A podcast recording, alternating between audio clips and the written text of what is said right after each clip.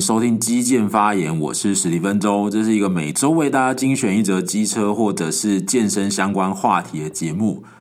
如果你喜欢这个节目的话，欢迎在各个收听平台上给我五星评价。如果是在 YouTube 上面收听的朋友，也欢迎你帮我订阅、按赞跟分享。Hello，各位，各位听到这一期节目的时候呢，已经是除夕夜当天了，所以在这里就先跟大家说新年快乐。如果过去一年呢，有很多不顺畅的事情，希望未来的一年呢都可以变得嗯、呃、越来越好。那你以为我接下来要说龙年行大运了吗？错，不是。我突然觉得好像应该来卖弄一下那个文采，所以我就想了一组对联，所以在这里念给大家听：见龙在田像条虫，飞龙在天展神通。就是希望大家可以把过去一年不太顺利的那一些都当做呃过去了，然后未来的一年呢，能够顺顺利利，然后大展拳脚。那没有想到这一期节目呢，已经是我录 Podcast 的第二十集了。那在节目的一开始呢，是想要先感谢一下大家过去这几集的这个收听，因为我看了一下后台的这个数据啊，虽然我觉得好像是不是都是我自己认识的人在听，但是其实，呃，因为那个总共累积的观看数量啊，就是看那个下载数目数，呃，看那个下载次数都还有两三百次啊，所以可能就是真的有一些出乎我意料的人。我看到最远的还有从美国费城那边，所以如果刚好就是嗯，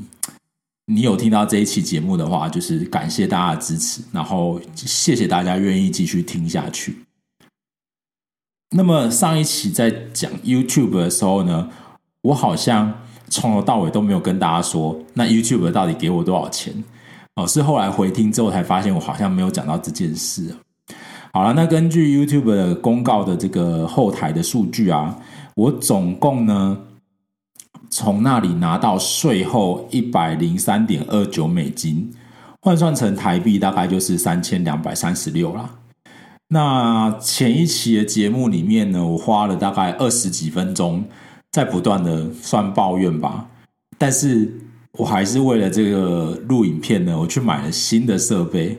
想起来真的很像。傻瓜一样，或者是说，就是嘴巴说不要，但身体的反应倒是很诚实的。那我自己是设定说，如果等到录了一百支比较长的影片之后，然后到时候再来看看吧。那对于 Podcast 的想法也是，就是如果录了大概一百集左右之后呢，再观察一下那个感觉是怎么样。因为我这个我是一个很喜欢。那种整数的人啊，所以就是可能五啊、十啊、一百啊这种，我就比较喜欢这样子啊。那上一期的节目里面呢，我还有一些想要补充的啦，就是呃，说回到 TikTok 的部分啊，嗯，有一些人在问说，那到底 TikTok 洗脑了大家什么东西啊？嗯，我记得在前阵子应该。呃，整个网络世界最流行的，或者说在台湾的网络世界最流行的就是两件事情啊。第一件事情就是科目三，第二件事情就是比较靠近，然后一月中才结束的，就是台湾的总统大选。那把两件事情结合起来呢，我在上面看到一个很有趣的实验啦，就是说在选举前呢，那有些人就是用那个三个三组候选人。的那个头，然后用一些呃换脸的那种 app 吧，然后让这三个候选人呢去跳科目三，去做了一个这个实验。那唯一只有某一组候选人呢，他们的那个呃跳科目三的影片啊，要被上传到 TikTok 的时候，就是会被 ban 掉，然后那个怎么样上传都不会成功这样子啊。所以你就会发现说，即使呃，我们说 TikTok 就是海外版的抖音啊，它相较于在中国国内版的，应该是自由一点啦。但是你很难相信，就是说，呃，在中国的这些大企业啊，是没有所谓的这个思想或是言论审查的。那我不得不说呢，就是字节跳动这间公司啊，最著名的产品当然是抖音嘛。但是因为如果你有在做影片的话，那他们推出的一些这个剪辑的 App 啊，也都真的真的非常的强。以以身为一个果粉来讲啊，我从手表、平板、手机、电脑，全部都是用 Apple 的产品。当然，剪辑的软体最一开始的时候，原本也是。那之前受到另外一个呃 YouTube 的推荐之后，然后我就开始用了字节跳动他们旗下的一款产品叫剪映。那这个在 Apple Store 也可以下载到手机版本的。用过之后，你会发现真的很强。嗯、举例来讲啊，它会用 AI 语音帮你识别字幕啊，像我所有录的这个 Podcast 的字幕。基本上都是它语音识别，然后我再去做修正，然后我再把它转成这个繁体中文这样。然后一些你以前可能会需要，就是花很多心思去弄的那种特效包啊，比如说你想要弄得跟综艺节目一样，那用 Apple 出的 Final Cut 呢，它可能会需要花很多的步骤啊。那但是呢，这个。剪映这个软体呢，它自己出了，它自己里面就会内建很多这种，所以有点可惜啦。虽然所以有些人会觉得说啊，在中国政府的这种体制之下，其实会钳制很多这个创意的发展。但是你要想，就是如果他们的创意是被钳制住了，都还可以发展出这种东西，那要是呃能够更加自由的话，也许哦、就是真的。才会是所谓的中国崛起吧？我不知道。好，那讲到科目三的时候也是一样啊，因为呃上一期的节目在后面的时候有在跟大家讲说短影音所造成的这个影响啊，那这让我想到了一件事情啊，跳科目三的这些人呢，有没有想过科目三的歌词到底要表达是什么？那如果你仔细去观看他的歌词或去查一下的话，他比较。表达的是一种，就是哦，我曾经历尽了沧桑，然后当我回过头来再看过去的那些岁月，呃，什么刀口舔血的，或者什么装江湖闯荡的，然后我背后是一个超级有故事的人，做一些那种感想啊，就是我过去曾经那么风光，最后只剩下我一个人，其实这种感觉好像有点人生历练的这种歌词啊，对，但是大家只记得那个舞步，但是没有人在管歌词写什么东西这样。大家好像就是变成这种对于比较深层深入的文化上面呢，并没有那么在意，只在意那个娱乐性啊。那这种事情，其实在很多呃串流平台兴起之后，我觉得也是这样子啊。嗯，我最近在健身的时候呢，因为呃都会从那个 Spotify 里面去听歌嘛。那当然，它会内就是它会建立很多各种不同的播放清单。但是我后来仔细找了一下之后，我会发现里面那些播放清单里面播的歌都有够难听的。比如说，呃，我找的是健身歌单，那里面就会有很多的 K-pop，但我其实基本上不怎么听 K-pop 嘛。然后如果是一些嗯、呃、那种呃欧美的路线的健身歌单的话，它里面都会是这个饶舌歌。那好不容易找到一个歌单啊，然后里面呢是一些。呃，知名艺人，起码大部分是我知道的，比如说 CoPlay 啊这一类的，然后他们所推出的一些快节奏的歌曲。那其中有一个明星呢，是我一开始没有感觉，但是我去看了歌词之后，我才发现，天啊，原来他的歌这么有算内涵吗？这人就是 Taylor Swift。那可能很多人会觉得，哎，也太孤陋寡闻了吧？他超红哎！但是因为那些健身歌单里面挑选的歌，我其实凭良心讲，我都觉得蛮不好听的啦。但是呃，去找他的歌来听之后，然后再点开他那些歌词啊，你会发现他的歌词其实写得很有呃很有内容啊，然后其实很不错。所以，如果你想听的话呢，我个人是非常推荐这个《All Too Well》这一首歌。Taylor Swift，他这个就是嗯比较现象级的明星啊，虽然已经三十四岁了，然后还是会有人叫他美国乡村音乐小天后这样子。那我就会觉得说，这个时代变得太快速之后，有一些东西就是你很难有时间去细细品味的。比如说，很多人会说那些做艺术的啊，比如说什么毕卡索啊、什么梵谷啊，很多人都是死掉之后才变有名嘛。那因为当时并没有所谓的社群平台帮他们大量快速的传播他们的作品。那现在是有你有很多的方式可以去宣传你的东西啊，可是反而变得太快速了。有一些东西可能真的不错，但是你已经。呃，过去就是过去了，然后你只能在不断的创造一些新的这样子，所以我就想到以前呢，我还会去唱片行的时候，然后大家会买 CD 的时候，你还会把 CD 里面那页附的那些歌词本拿来看，然后看一下这首歌的歌词写了什么，然后你会去呃在意这个创作的背景啊，然后那个歌词是不是有 touch 到我们自己这样。那这些东西就是哇，突然想到，已经很久很久都没有体验过这样子的感觉。我记得以前呢，我还会去唱片行的时候啊，那个时候因为呃刚好是日本文化比较流行的时候，大家都会听一下那种日文的流行歌，比方说。可能安室奈美惠啊、滨崎步啊、宇多田啊等等这些日本明星，那时候就会有一些可能就是听团仔啊，说我们都听 GLAY，我们都听 LUNASEA，我们都听，我们才不听所谓的主流音乐，我们才不听所谓的情歌这样子。好，那我我其实没有到这么哈扣啦，但是我我的那个那时候就会觉得，我才不听什么中文歌曲这样。所以我那时候都是听日本的。那去买 CD 的时候，还会刻意要挑那种所谓的航空版，而不是台压版这样子。这好老的名词，这样好。那总而言之呢，这个故事是这样：就是我那时候还在念大学的时候，有一次在唱片行呢，刚好看到李圣杰在办签唱会。那个时候是他在刚出道的时候，那并不是很红。然后我就看到有一个那种高中生小妹妹啊，然后拿着她的 CD 去给她签名。那一般这种签唱会就是展现亲民的时候嘛，签完名，然后我们就拿着破破的小数位相机，然后拍个照这样子啊。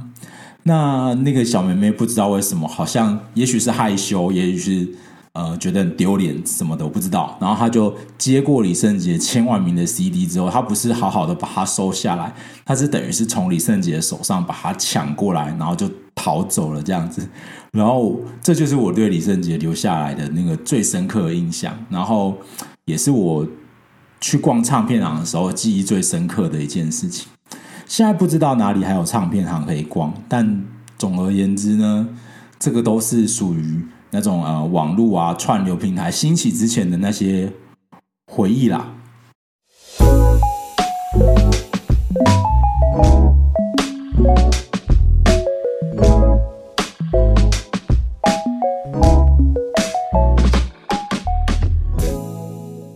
接下来要跟大家聊的第二个话题呢，是关于新年的愿望。嗯，二零二三年呢，真的是经历了太多人的离去。以我自己来讲，所以我会希望大家都可以健康。每天都其实会有很多人离开这个世界嘛，但是呃，如果那些人是跟你有关系的，或者是你认识的，那就会是一个很独特、很不一样的感觉。那么，所以我我首先想要表达的就是。感谢啦，哦，就是说，呃，对于我的朋友来讲啊，因为其实如果你听过去的几集节目啊，我其实会花一些时间在呃探索我自己啊。那虽然是录节目，但是其实是呃有一部分是在讲给我自己听的。那其实仔细想想之后，我会觉得我的朋友对我真的相当的包容。因为我不知道从什么时候起，就是会在不经意的时刻变得超级有攻击性，就是在讲话的这方面。特别是举例来说好了，嗯，我常常对于那种已已婚人士进行一些就是嘲讽吧，我只能这样子讲。那我解释这些原因的呃背后的机制呢，其实都很很直接，很肉欲啊。我认为就是，不过如果假设对另外一半啊，然后言听计从啊，然后会顾虑到另外一半呢，嗯，很大的一部分比例是因为你就干免钱的这样子。就是非常直白、非常肉欲啦。但嗯，其实结婚的现实状况有可能是你婚前就想要跟这个人打炮，但是婚后你就突然没有什么机会啊，因为你可能有各式各样不同的嗯原因，导致你们越来越少这样子。好，那这当然就是最初步的那种想法。但是其实我后来会觉得说呢，嗯。我后来会觉得说，即使睡在你身边的这个人啊，可能呃一点也不帅啊，然后一点不美啊，可能身材还很肥，啊集合这么多那种缺点在身上，然后你还是愿意跟他立下一个呃誓约，然后一路的走下去，然后在那个婚礼的当下就说，哎，不管生老病死啊，贫穷或是富有啊。呃，你们都会一起携手走下去嘛？但我不知道之后的结果会是怎样。起码在当下呢，你们愿意去呃立下那样的合约，就会让我后来现在感觉到说，哎，你们很好的向我展示了什么叫做爱。这句话好像哪里怪怪的，就是要用英文讲，可能比较嗯、比较容易理解啦。就是 You guys definitely show me what love is。知道吗？就是展示了什么是爱这样子，不是 sex 的那个做爱这样。所以，呃，愿意包容一个这么多缺点的另外一个对象啊，然后或者是说另外一半包容你也不一定啦。总而言之呢，能够走到这一件事情，然后呃，这个不去计较所有的那些可能会是缺点的那种东西，那这就是一种。真爱啊！所以后来我会觉得说，我应该要去尊重这一种呃两性之间的关系，而不是拿来就是开玩笑或者是嘲讽。但我开玩笑的成分是很少啦，但是就是真的是在嘲讽这样子啊。那嗯，我就我在很多情况底下就是会很直接的呃去讲出我的想法。那所以二零二三年呢，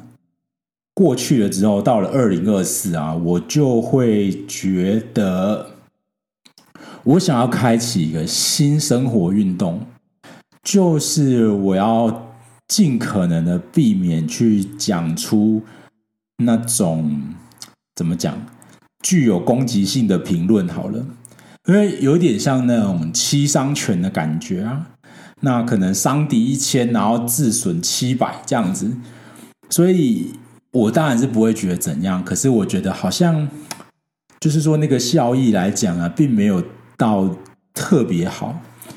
所以我我觉得贴图这个东西真的是一个值得得诺贝尔奖的那个发明，因为当你呃觉得很想要讲出什么尖酸刻薄的评论，然后但是我又觉得很想要忍耐忍住的时候，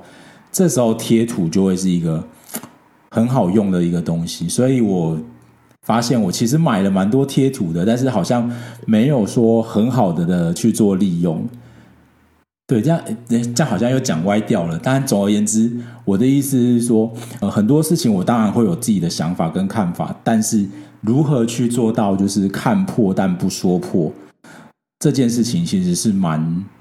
重要的啦。比如说评价一个人体态很差，或者是体能很烂。我想这些东西对方都知道吧，所以他就是不需要有一个人直接呃打开这个潘朵拉的盒子啊，然后去呃掀开人家的这个不愿意提及的这个点。对，所以我要尽可能的就是克制这个，然后呃进行一个新的礼貌运动。那尽可能的呢，就是在我很想要做一些很过激的评论的时候，使用贴图。这件事情，嗯，那再来的话呢，很多在职场上工作的朋友啊，其实呃，在年后都面临一个转职的选择吗，甚至也许有些人就是在撑到领完年终啊。那其实我自己在好几年前也有萌生过转职的念头，主要的原因我在上一期的 Podcast 有提过啊，那就是。对于当时的职场环境非常的不满意，当然不是只针对单一的那个事件，而是长久累积下来之后，我会觉得我很想要换一个跑道试试看。那当时也不是完全没有机会啦，就是说我在中间可能三十出头岁的时候。有接到这个就是艾斯摩尔的面试邀约啊，那我其实很惊讶，就是说为什么会找我这样子。那总而言之，我那时候问了很多人的意见啊，然后最后就决定去婉拒这样子啊。那有时候会觉得，嗯、我的其他同事们会觉得好像有一点可惜。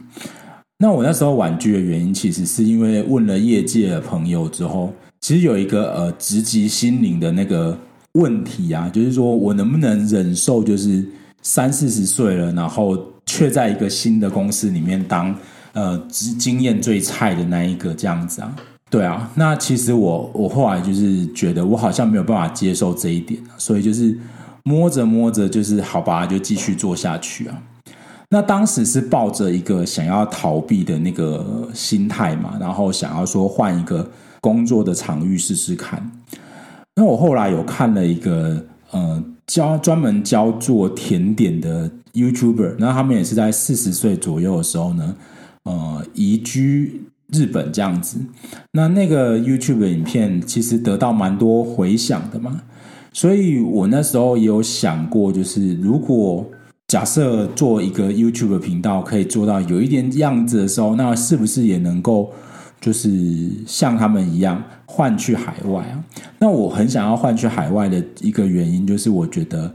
呃，很想要呃抛下一切重新来过，这样脑袋当中会有那种剧情，就是很像特务电影里面演的。举例来说，我可能某一天啊，我可能在就是突发奇想，或者说突然哪一天灵光一闪的时候。哎，我找到了如何让核融合可以商转的秘密，那就把它写在纸上嘛。那如果假设这个情况底下，哎，核融合可以商转，哎，如果你对于这个核能有一点了解的话，你就会知道，这应该是那种各国都会很想要的那个技术吧。所以呢，这个时候可能就会，嗯 CIA 啊，或者是什么情报单位就会找到我，然后给我一个庇护，给我一个新的身份，然后把我丢去一个。没有人认识我的地方，然后重新开始这样子，然后甚至可能我在这边就假死这样，已经不知道有多少次呢，就是呃幻想过这样子的剧情了，所以可能潜意识当中就是很希望可以呃重新开始这样子啊，但因为过去的时间不可能会回来嘛，就像分手的女朋友，她也不可能会再回心转意一样，但那个时候是抱持着一种想要逃避的心态嘛。但以自己来讲，我自己的新年新希望，认真说，其实也不是这一两年可以达成的。我就会很希望说，可能再过个五年吧，再利用个五年的时间去摸索一下。如果我能够找到一个足以赚到的收入是跟现在差不多的副业的话，那也许我就会。呃，毅然决然的决定离开这一个行业，这样子。当然，所以如果说要回到诶，给二十出头岁的自己啊，一个什么样的建议的时候，我就会觉得，我我想我应该会说，嗯，应该把握时间，然后努力的做眼前，做好眼前的事，然后努力的存钱，这样。因为到了中年之后，你会发现你很多事情是卡住的。当你一无所有的时候，你当然做什么事情都可以 all in 嘛。可是你现在已经逐渐的有一些小小的成就的时候，你很难抛下这一切啊。那没有足够的钱的话，其实很难给自己一个呃够大的底气，去选择离开你目前的舒适圈。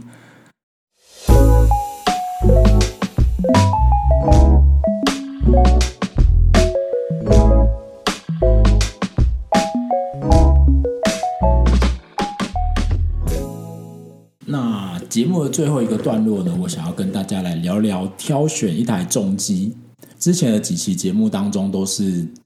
推荐大家诶去学一下骑挡车啊，去考重机驾照啊之类的。假设说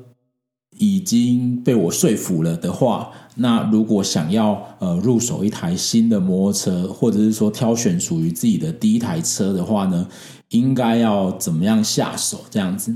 那以我自己的经历来讲啊，我的第一台重机就是红牌的啦，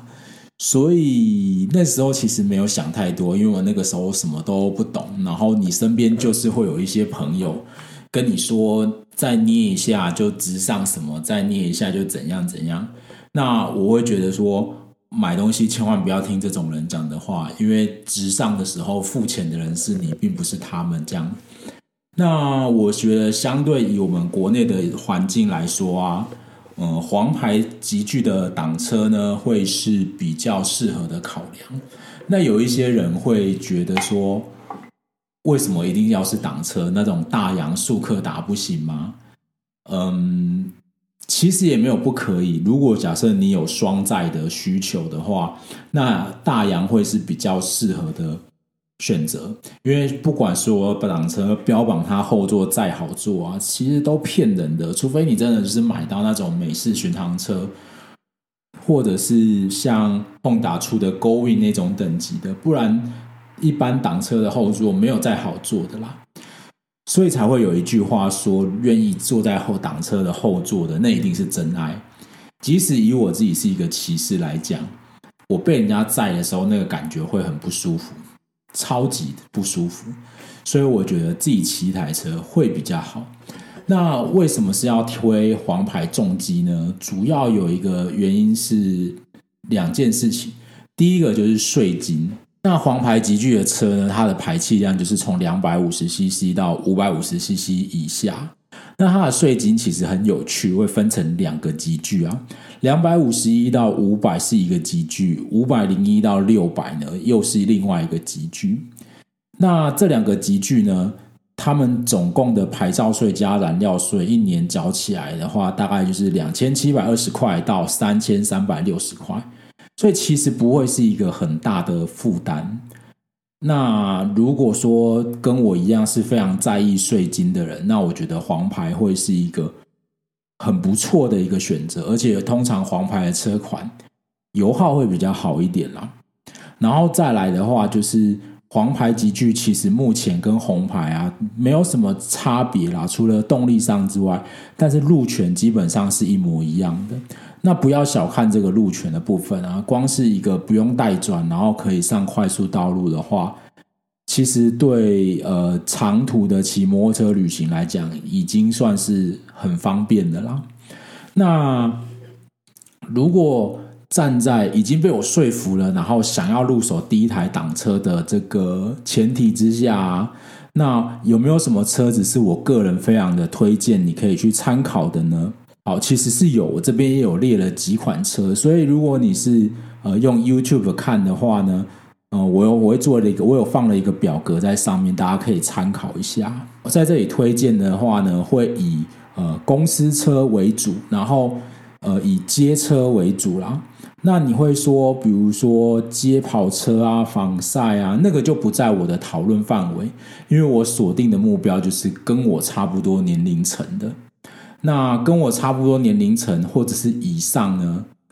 我觉得就不要去跟人家想什么防晒了，因为通常不是我要酸人家或怎么，因为通常在我这个年龄层啊，标配就是一颗不小的肚子啦。所以如果你要骑防晒或者是那种街跑车，你可能要穿比较合身、紧身的皮衣嘛。那有一颗肚子在那边，然后你压在油箱上趴着骑啊，不管帅不帅啦，首先第一个是绝对不会太舒服，所以我们这里推荐的车款就以街车为主，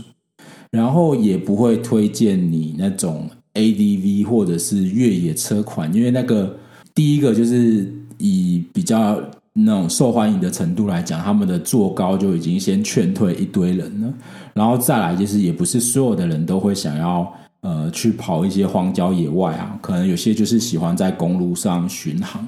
那当然，如果你愿意接受水货车或者是二手车，那你的水选择就会更多。不过我在这里的话，就是以取得的管道方便啊，或者是说呃售后的服务之类的，我这里就是先介绍公司车为主。那我们在市场上啊，选择重机的时候，主要的两个呃系统吧。主要就是欧系跟日系的车。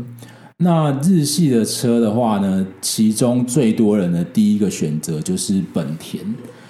那本田除了号称它有信仰的翅膀之外，还有另外一件事情，就是说它的产品线真的相当的多元。你要从街车一直到美式巡航，或者是一些复古，然后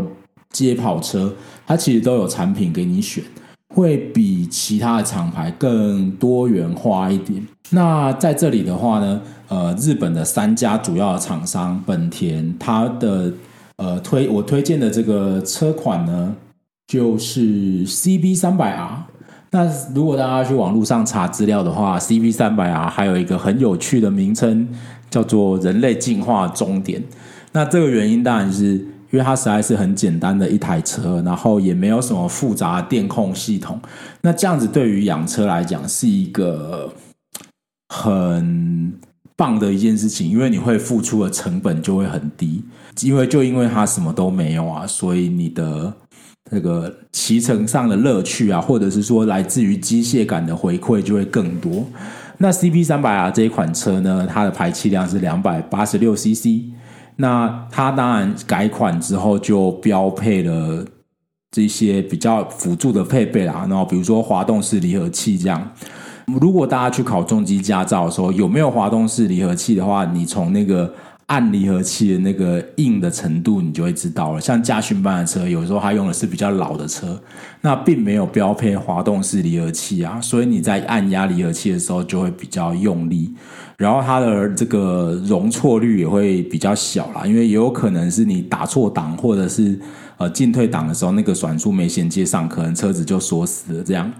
所以一般现在基本上说，等下讲的这些车款几乎都是有标配。滑动式离合器的。那 CB 三百 R 这台车呢，是很多年轻人入门的一个首选啊。那它当然就是不外乎呃基础的配备都有，然后车重呢也是我今天要介绍的呃所有街车里面最轻的。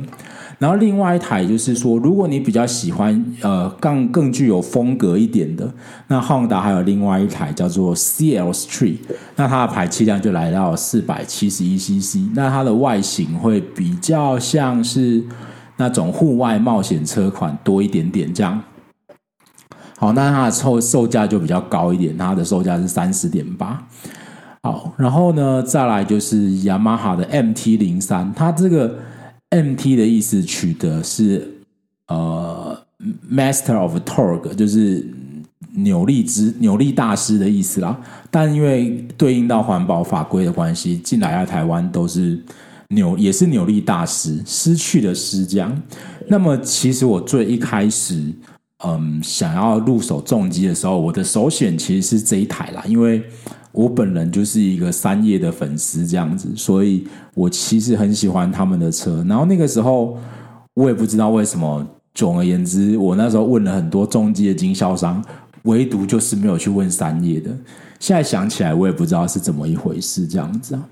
那这台车它其实外观很很很年轻，然后呃，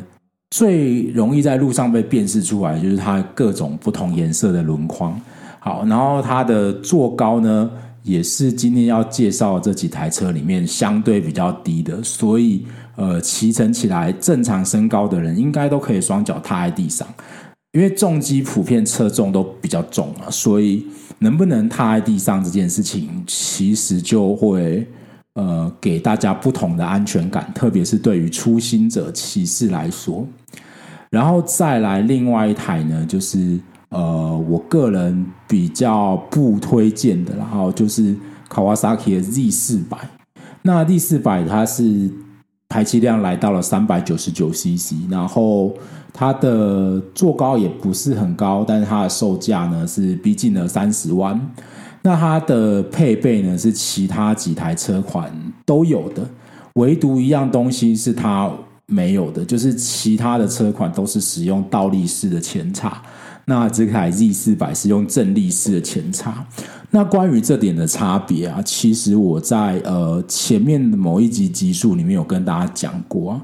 就是因为这个前叉的构造不一样，正立式或倒立式啊，其实会对骑士来说，呃，最直接的是影响到你在路上骑乘的那个路感的回馈啦，还有这个呃对于震动的这个感受，这样啊。那正立式的前叉呢，它的成本是比较低的，所以你就会知道为什么不推这款车啊，因为嗯、他们的这个售价都已经接近到三十万了，结果你用一个正立式的前叉，嗯，我觉得这样不太行。好，那这是日本车，那日本车普遍都会有一个比较好的优点，就是万一你需要维修的时候。它海外带料的时间通常不会需要那么久，然后因为日本车呢，其实在整个亚洲地区，特别是东南亚市场，他们其实都有很不错的销售量，包含在日本本土也是。所以销售量好就代表什么呢？他们会有一些副厂的零件啊，所以其实你可能会用呃比较低的成本去养护你的车。好，那再来的话呢，就是讲到骑乘的乐趣的话，那我就要介绍来自于欧洲的几个车厂。那来到欧系车的话呢，首先呢，第一个比较现代化的街车呢，就是呃 KTM 的三九零 Duke。那这台街车的话，它的外形啊，就是属于那种你一开始看起来觉得丑，看久了之后你会觉得还蛮有味道的。就是有点像那种假面骑士的那种呃昆虫脸的那种感觉。那欧洲车他们普遍都会有一个共同的特征，就是他们愿意付给你呢比较好、比较满、比较丰富的电控配备。那当然这有好有坏啦，给你比较多、比较好、比较满的电控配备啊，意意味着就是说这些呃来自于欧洲的车厂设计的车呢。他们很可能就是会有一些小小的毛病，比方说可能时不时会亮一些警示灯号等等的。那那些灯号可能来自于就是电的讯号可能有哪里不太理想了，传递的不是很顺的时候，那比较简单的情况就是你熄火再发动之后就会解决。那么，因为我们。比较习惯接受日系车，就是什么都没有，所以自然也不会有什么太多的问题。那以我自己骑欧洲车的感觉来说啊，我觉得那些都是我可以接受跟包容的问题，我就觉得还好。那这些就是大家实际上去骑骑看才会知道。那么 KTM 这台车呢，它是由台湾的安东贸易所引进的嘛？那前一阵子呢，它为了对抗这个水货啊，打出了一些。哦，很厉害的价格战，不仅直接砍了价格，然后也送大家一堆配备，这样啊。所以这个活动也许不一定会经常有啦，但是呃，可以是如果假设已经有意愿要选择黄牌街车的时候，可以观察看看。好，那另外一个呢，是在台湾知名度比较低的。呃，海丝瓜哦，就是 Husqvarna，就是嗯、他们推出的这个四零一车系。那稍微简单讲述一下这个历史好了。哦，那个 Husqvarna 其集团呢，它其其实是被这个 KTM 集团买下来的，所以他们两家基本上就有点像是车子界的那种呃 VAG 集团啊。可能有些人对车没有那么很熟悉，你可能会不会知道，就是 Volkswagen、奥迪跟保时捷，他们其实就是呃同一个集团的嘛。然后为了降低开发的成本，他们在这些集团里面会有一些零件是共用的。比方说呢，呃，Volkswagen、奥迪还有啊，刚刚还忘记讲，还有 Skoda，他们的车子某一些车款，他们就会共用相同的底盘。那类似的，在日本车厂也有，比如说 Toyota 跟 Lexus 这样子。那有一些人会说，呃，Lexus 就是高级一点的 Toyota，硬是要这样讲，其实也没错啦。但就是用的料会不太一样。这样好，那他们这里的四零一车系就会分成黑键跟白键。那白键走的是比较 Cafe Racer 那种风格，然后。黑键的话，它是比较像 Scrambler 的那种风格，就是一种呃比较除了街道行驶之外，还带有一点点户外冒险的风格这样子。好，那接下来的话呢，要讲的就是来自于英国的 Triumph 凯旋，他们推出了两款黄牌的街车。那那我觉得凯旋这家英车厂呢，嗯、呃，给我的印象非常的好啊，因为它就是一种。很原汁原味的英伦风。那他们这次呢推出了产品线，进军了价格比较低的黄牌车款。那推出了街车的 Speed 四百，然后跟呃那种户外有点户外冒险车的，有点跨界车款的 Scrambler 四百 X。那因为他们是同一颗引擎嘛，然后去开发不同的架构，所以他们的动力规格数据其实基本上都长得差不多。那么凯旋一向标榜的就是他们这个设计车子的质感啊，所以如果大家有机会想选车的话，可以去各地的凯旋经销商去看一看，实际上的车子长怎么样。好，然后接下来要介绍的最后一台欧洲车款呢，就是来自于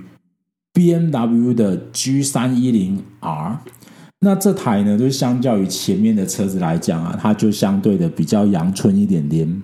但是呢，它有一个其他车厂完全没有办法复制跟做到的东西，就是车身上面的那一台那个 BMW logo。那骑这个在路上的话，很容易被搭讪，很多人会以为这台车是不是就是要也跟汽车一样是一个高级品，然后高不可攀这样。但殊不知呢。实际上这台车它只要二十三万九，